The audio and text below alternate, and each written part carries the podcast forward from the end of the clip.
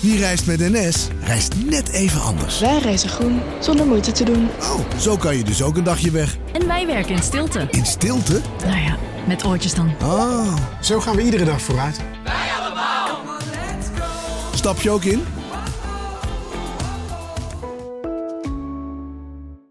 Een maatschappij waarin iedereen meedoet. Een gezonde, groene en rechtvaardige wereld. Daar willen jij en heel veel andere mensen best iets aan bijdragen. In het klein en in het groot. Dicht bij huis en ver weg. Zo hebben we vorig jaar 349 miljoen euro bij elkaar gebracht. Miljoenen waarmee onze goede doelenpartners de wereld elke dag een beetje beter kunnen maken. Nationale Postcode Loterij. Samen voor een betere wereld.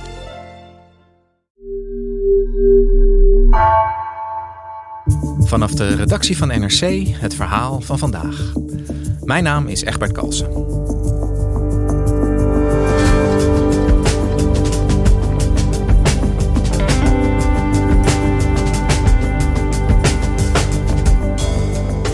Nederlandse binnenvaart worden giftige dampen met honderden kubieke meters tegelijk geloosd. Onderzoeksjournalist Carlijn Kuipers stapte aan boord bij een schipper en leerde over de miljardenindustrie met kankerverwekkende dampen. In België en Duitsland is dit ontgassen verboden. Waarom grijpt de Nederlandse overheid niet in?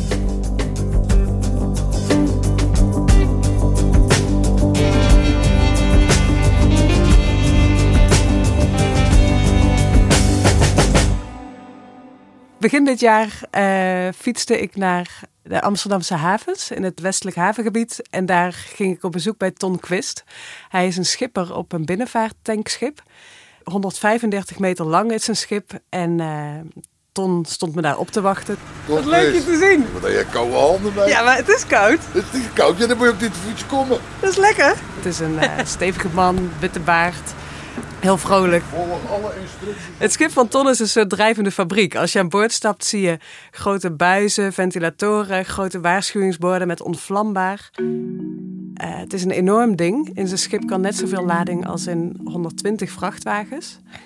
En eh, schepen zoals deze varen heel veel door Nederland. Ehm, ze brengen olie en grondstoffen voor de chemische industrie van Rotterdam naar Amsterdam. Eh, en ze werken voor de grote raffinaderijen van Shell, Esso en BP. En die lading die jij nu hebt, waar komt die vandaan? Deze lading komt uit Rotterdam. En wat heb je aan boord? Eh 3000 ton nafta en 2000 ton MTBE. En daar gaat men uiteindelijk ook benzine van maken. Ja. En Carlijn, waarom eh, ben jij aan boord gestapt bij Ton? Ja, hij nam me mee op zijn schip omdat we het gingen hebben over iets waar ik tot een paar weken terug eigenlijk nog helemaal niet over gehoord had. Namelijk het ontgassen van binnenvaartschepen. Ton houdt zich er al jaren mee bezig, maakt zich er hartstikke boos over. Eh, en het houdt in dat schepen die dus eh, fossiele brandstoffen of andere olieproducten vervoeren, als zij hun lading hebben afgeleverd bij een klant, dan blijft er altijd een rest dampen in het schip achter. Dus in die ladingtanks blijft iets achter en dat moet eruit voordat ze weer naar een nieuwe klant gaan. Want die wil het, het spul in een, in een schone tank. Dus wat schepen doen, is dat zij, als ze hun lading hebben afgeleverd, hun, hun tanks openzetten en met grote ventilatoren die restdampen gewoon naar de buitenlucht ventileren. Maar die dampen zijn heel gevaarlijk. Er zitten giftige, kankerverwekkende stoffen in. Eh, en die gaan dus rechtstreeks de buitenlucht in. Op het moment dat wij natuurlijk gaan ontgassen, dan komen die dampen die komen bij ons uit die tanks. En die dampen bereiken uiteindelijk het binnenste van het schip. Zoals stof overal doorheen komt, komen dampen ook overal doorheen. Dus wij ademen dat in. En daar kan je dus kanker van krijgen, of die kunnen je DNA beschadigen, of noem maar op.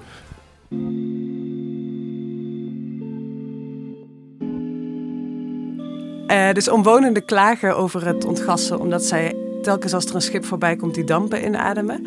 Het is slecht voor de natuur. En eh stuurlui en matrozen vertellen dat ze last krijgen van duizeligheid, hoofdpijn, tranende ogen en koorts. En, en dat, dat kan zomaar op de Nederlandse wateren, dat ontgassen? Ja, het, eh, in, een, in een groot deel van Nederland is het niet verboden. In België en Duitsland gelden wel verboden.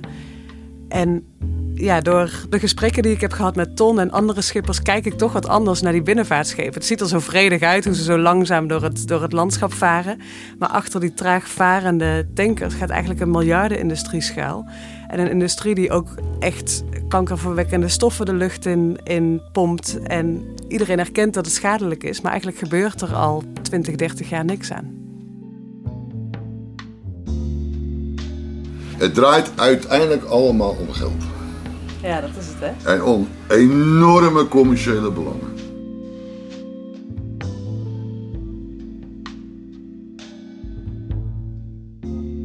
Dat uh, ontgassen van schepen, zoals dat heet, Carlijn. Ik, ik had er ook nog nooit van gehoord. Uh, hoe gaat dat nou precies in zijn werk? Nou, ik zal een voorbeeld geven van een schipper die ik sprak, Mark Wink. Hij, uh, hij heeft een groot tankschip en um, als hij, hij moet chemische producten afleveren in Antwerpen. Dus als hij dat heeft gedaan, dan uh, is zijn tank leeg. En dan vaart hij vanuit Antwerpen naar de Biesbos, een natuurgebied in Nederland. Uh, en als hij daar is, dan zet hij zijn ventilatoren aan, zet hij zijn, uh, zijn leidingen open en gaat hij uren rondjes varen. Want het duurt best wel lang voordat al die dampen het schip uit zijn. Dus hij gaat acht uur rondjes varen door de Biesbos. ja, na een tijdje krijgt hij last van, van zijn ogen, krijgt hij hoofdpijn, koorts. Um, en als dat klaar is, als de dampen het schip uit zijn, dan vaart hij weer terug naar België om, om een nieuwe lading in zijn schip te laden. Ja, en, en hoe vaak gebeurt dit? Weet je dat? Het gebeurt um, ongeveer 15 keer per dag ergens in Nederland. Dus dat gaat om 5500 keer per jaar. En per keer komen er echt duizenden kubieke meters van die, van die dampen vrij. En 5500 keer per jaar is een heleboel. Jij, jij geeft het voorbeeld van de Biesbos, maar, maar op welke plekken gebeurt dit nog meer? Kan, kan dit op elke rivier gewoon? Ja, het gebeurt eigenlijk door het hele land. Het geval is dat er in Nederland eigenlijk verschillende soorten verboden zijn. Dus in dichtbevolkte gebieden mag het niet, maar dan in wat minder dichtbevolkte gebieden weer wel. Um, de schippers die, die navigeren een beetje naar de plekken waar het mag. Dus dat is uh, naar het Markermeer, uh, het Amsterdam-Rijnkanaal, uh, Krekerak, dat is ook zo'n gebied in Zeeland waar schippers uit België dan even de grens overkomen. Maar het gebeurt ook op de, op de Rijn. De, en de Lek is een belangrijke. Dat is een belangrijke verbindingsroute tussen de havens van Rotterdam en Amsterdam. Dus daar, daar gebeurt het ook veel. En waar was je dan naartoe gegaan om te ontgassen? Uh, dat mag niet meer hier in Amsterdam. Dat mag ook niet op het Amsterdam-Rijnkanaal en op de Lek. Dus dan moeten we naar het Hollands Diep en naar de Volkerak en in Zeeland. Ja. En dan gaan we daar ontgassen. Dus uh, minder dichtbevolkt gebied. Dat zijn de zogenaamde dunbevolkte gebieden. Ja, ja. ja. En de mensen die daar wonen, die hebben pech.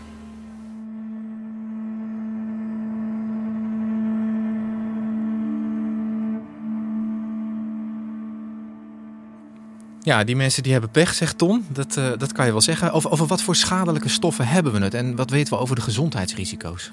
Nou, een van de stoffen die, uh, die veel zo naar de buitenlucht ontsnapt is benzeen.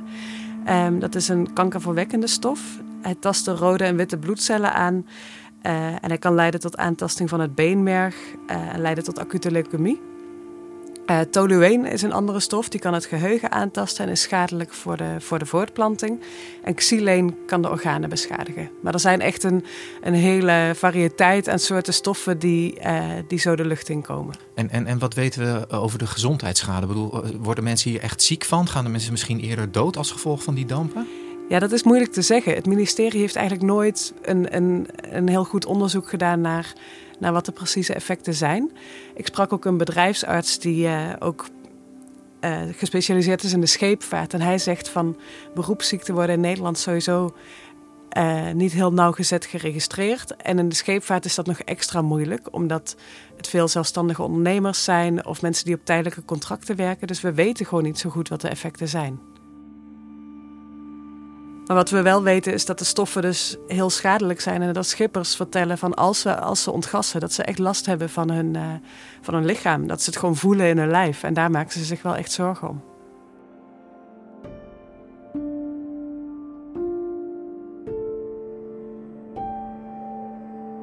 Ik ben, uh, ik ben zelf opgegroeid langs de Lek. En uh, ik had daar altijd een heel, uh, nou ja, bijna romantisch beeld bij. Hè? Zo door de uiterwaarden naar de rivier toe en lekker zwemmen in het water. En die schepen die zo traag voorbij varen, wat jij, wat jij schetst.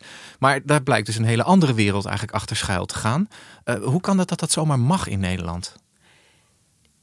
Eigenlijk nergens in Europa wordt zoveel ontgast als in Nederland. En er is gewoon nooit een landelijk verbod ingevoerd hier. Dus het mag ook wat die, wat die schippers doen. Dus als zij over de lek varen, dan mogen zij hun, hun leidingen openzetten en die dampen laten ontsnappen. Uh, het gekke is, is dat in België daar is wel een verbod. Dus vanuit België komen schippers hier naartoe om, om hier die dampen vrij te laten. In, in Duitsland zijn ook bepaalde stoffen verboden om te ontgassen. Maar in Nederland is het gewoon nooit tot een verbod gekomen eigenlijk. Ja, dus, dus in, in België en in Duitsland erkennen ze eigenlijk de schadelijkheid van dit proces en zijn er ook verboden. Maar waarom is dat in Nederland dan nog niet gelukt? Ik bedoel, het is ook hier schadelijk, zou je ja, zeggen? Ja, dat, dat klopt. Nou, provincies die proberen al zeker 30 jaar om een landelijk verbod ingevoerd te krijgen. En heel lang was er in de Haagse politiek eigenlijk geen aandacht voor. Um, ehm, 40 jaar lang is er in de Kamer eigenlijk niet of nauwelijks over gesproken provincies kloppen wel aan de deur in Den Haag. Die, die schrijven brieven aan de minister, maar ze krijgen eigenlijk geen gehoor. En dan in 2015 besluiten een aantal provincies om dan zelf maar een verbod in te voeren. Um, ze denken van ja, als het, als het Rijk het niet doet, dan gaan we het zelf wel doen. Maar schippers houden zich niet aan die verboden. Um, de provincies die, die hebben dat verbod wel geschreven, maar die hebben eigenlijk geen mogelijkheden om dat goed te handhaven. Ze Mhm. hebben geen bootjes. Ze kunnen eigenlijk niet zo goed controleren of, of er een overtreding plaatsvindt. Dus eigenlijk zijn die verboden van de provincies in de praktijk een beetje een dode letter. Dus, dus provinciaal werkt het niet en dat wisten ze eigenlijk ook. Maar, maar hoe komt het dan dat de landelijke politiek dit niet oppakt? Waarom doet de regering niks? Nou, op een volgende ministers hebben eigenlijk steeds gezegd van... Uh, we willen het ontgassen wel stoppen, maar we kunnen het niet. Ze, ze, hebben er de afgelopen jaren best wel veel verschillende redenen voor aangedragen. Dus één minister zei van de reders zouden failliet kunnen gaan. En ander zei het is technisch onmogelijk. En wat eigenlijk een bezwaar is dat steeds terugkomt, is dat het niet zou kunnen omdat internationale verdragen een nationaal verbod in de weg zouden staan. Dus er zijn een aantal verdragen over vrij transport over de Rijn en uh, ja, internationale scheepvaart. En de minister zegt steeds van vanwege die verdragen kan ik geen nationaal verbod invoeren. Maar, maar betekent dat dan dat Duitsland en België die internationale verdragen aan hun laars lappen of zo? Nou ja, dat is een hele goede vraag. Daar heeft de minister volgens mij nooit echt antwoord op gegeven. Waarom België en Duitsland dat wel kunnen en Nederland dat niet zou kunnen. Maar um, Omroep Flevoland, met wie ik heb samengewerkt in dit onderzoek, zij hebben een hoogleraar internationaal economisch recht aan de Erasmus Universiteit gevraagd om te kijken naar die bezwaren van de minister. Van klopt het nou dat, dat het vanwege internationale verdragen niet kan? En zij, uh, professor Arkouri van, uh, van de Erasmus Universiteit, concludeert dat die redenatie eigenlijk gewoon niet klopt. Zij zegt van er is geen enkel internationaal verdrag dat een nationaal verbod in de weg zou staan. En sterker nog, zegt zij, um, volgens mensenrechtenverdragen zou de Nederlandse regering mogelijk zelfs verplicht zijn om, om een verbod in te voeren om, om gezondheid en milieu hier te beschermen. Ja, de regering is er ook om burgers te beschermen. Precies, tegen dit soort precies. Dingen. Ja. ja, ja. Hoe komt het dan zeg maar, dat, er, dat er nog steeds geen oplossing is gevonden? Want hè, België en Duitsland hebben dit dus wel op de een of andere manier geregeld, maar in Nederland lukt het niet. Ja, ja. Nou ja, dat, dat verbod is er niet. Dus, dus het is voor schippers nu ook... Ja, het is ergens logisch dat ze nu gewoon naar de buitenlucht uh, ventileren. Um, het, het wrangen is van... De, technisch is er wel een oplossing. Er zijn installaties, ontgassingsinstallaties... waar je als schip uh, ja, je boot kan neerleggen... en die halen alle dampen uit het schip. Die zorgen dat het gewoon goed verwerkt wordt... en, en niks in de buitenlucht terechtkomt. Um, maar op dit moment is er maar één installatie in Nederland die, die werkt. En uh, een groot bezwaar is dat het dit gecontroleerd ontgassen, dus aan een installatie, dat dat best wel duur is. En Ton, die maakte voor mij het rekensommetje. Een gewone ontgassing van een schip als dit, dan ben je al gauw 5.000, 6.000 euro kwijt. Ja.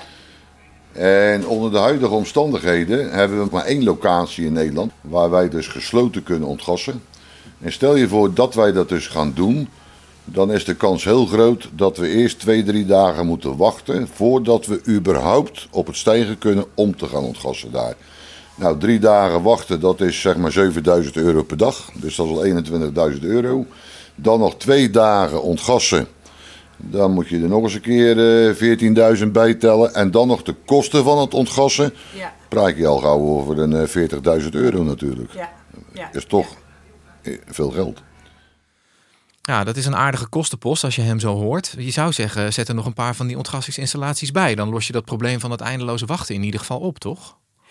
Ja, daar wordt al jaren over gesproken in de politiek. Er zijn taskforces en stuurgroepen en van alles voor opgericht om die ontgassingsinstallaties te krijgen. Maar het wil maar niet vlotten.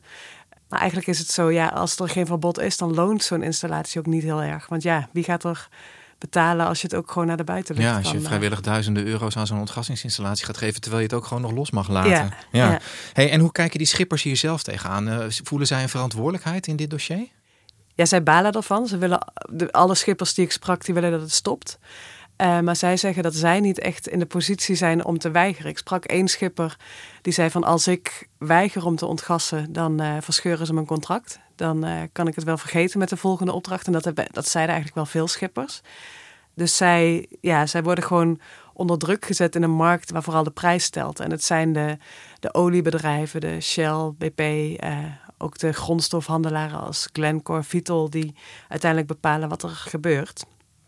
Um, Ton Quist, die is echt tegen het ontgassen. En die heeft bij zijn baas weten af te dwingen dat hij het niet meer hoeft te doen. Zijn baas zorgt nu dat hij steeds dezelfde uh, soort stoffen in zijn tank heeft, zodat hij niet tussendoor hoeft te ontgassen. Maar dat is echt een uitzondering, want bijna alle andere schippers die, uh, die moeten gewoon. En die hebben niet de positie die Ton heeft dat ze het kunnen afdwingen. Die, er zijn erbij die doen het soms twee, drie keer in de maand. Ja. Maar ja, die hebben dan bijvoorbeeld geen keus. Hey, kijk, als, als de baas zegt van, joh, ik heb liever dat je ontgast... Hey, dan dat ik een dag stil lig of twee dagen. En de bevrachter die zegt ook van, nou, we zouden graag zien dat je ontgast. En de klant uh, wil graag hebben dat je ontgast. Nou ja, wie ben jij dan nog als loonslaaf om te zeggen, ja, maar ik ontgast niet? Ja. Is mijn baas zegt ook tegen andere schepen van, joh, eh, ontgas maar. Ja. Alleen bij mij zegt hij, jij hoeft het niet. Ja.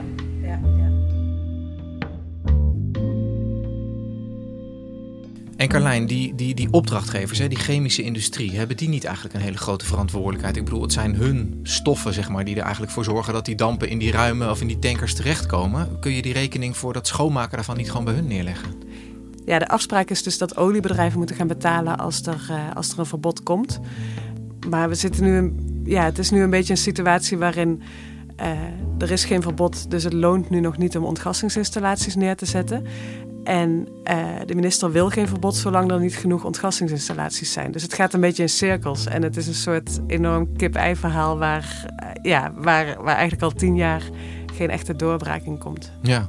En, en, en totdat die ontgassingsinstallaties er zijn, lijken die, die, die, die opdrachtgevers, die oliebedrijven, die chemiebedrijven uh, eigenlijk het spel te bepalen. Ja, ja. En er zijn verschillende oliebedrijven, zeggen schippers mij, die gewoon zeggen van ontgas maar, ontgas maar, het interesseert ons niks. Andere bedrijven, zoals Shell, daarvan zeggen schippers van die proberen wel om, uh, om steeds dezelfde vracht in een schip te vervoeren, zodat je niet elke keer hoeft te ontgassen. Maar als de, de nood aan de man is of als er tekort aan schepen is, dan zeggen zij toch ook weer van ga toch maar ontgassen, want dan is toch de snelheid en de, de, ja, de prijs bepaalt dan toch. En het blijft nog steeds een mysterie waarom verschillende ministers zeggen van we willen een verbod, uh, maar dat er steeds niet komt. En uh, er komen steeds nieuwe bezwaren op tafel. En ik wil eigenlijk nog verder onderzoeken waar die bezwaren nou steeds vandaan komen. Wat daarachter zit, wat de belangen zijn die er spelen. Uh, dus ik blijf dit dossier nog wel even volgen. Ja, ik ben ook heel benieuwd naar de uitkomsten van jouw vervolgonderzoek. We nodigen je weer uit als je een stap verder bent. Maar voor nu bedankt, Carlijn. Graag gedaan.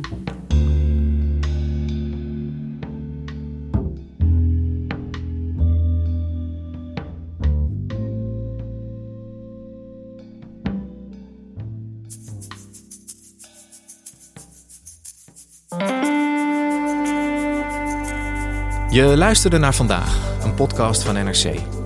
Eén verhaal, elke dag. Deze aflevering werd gemaakt door Nina van Hattem en Jennifer Patterson. Coördinatie Henk Ruigrok van der Werven. Dit was vandaag, morgen weer.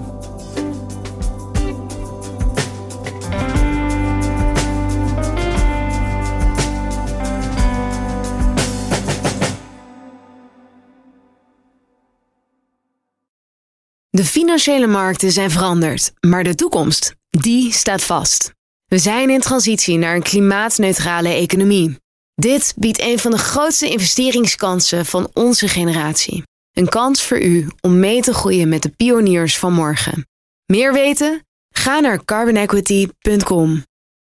Carbon Equity. Do good by investing better.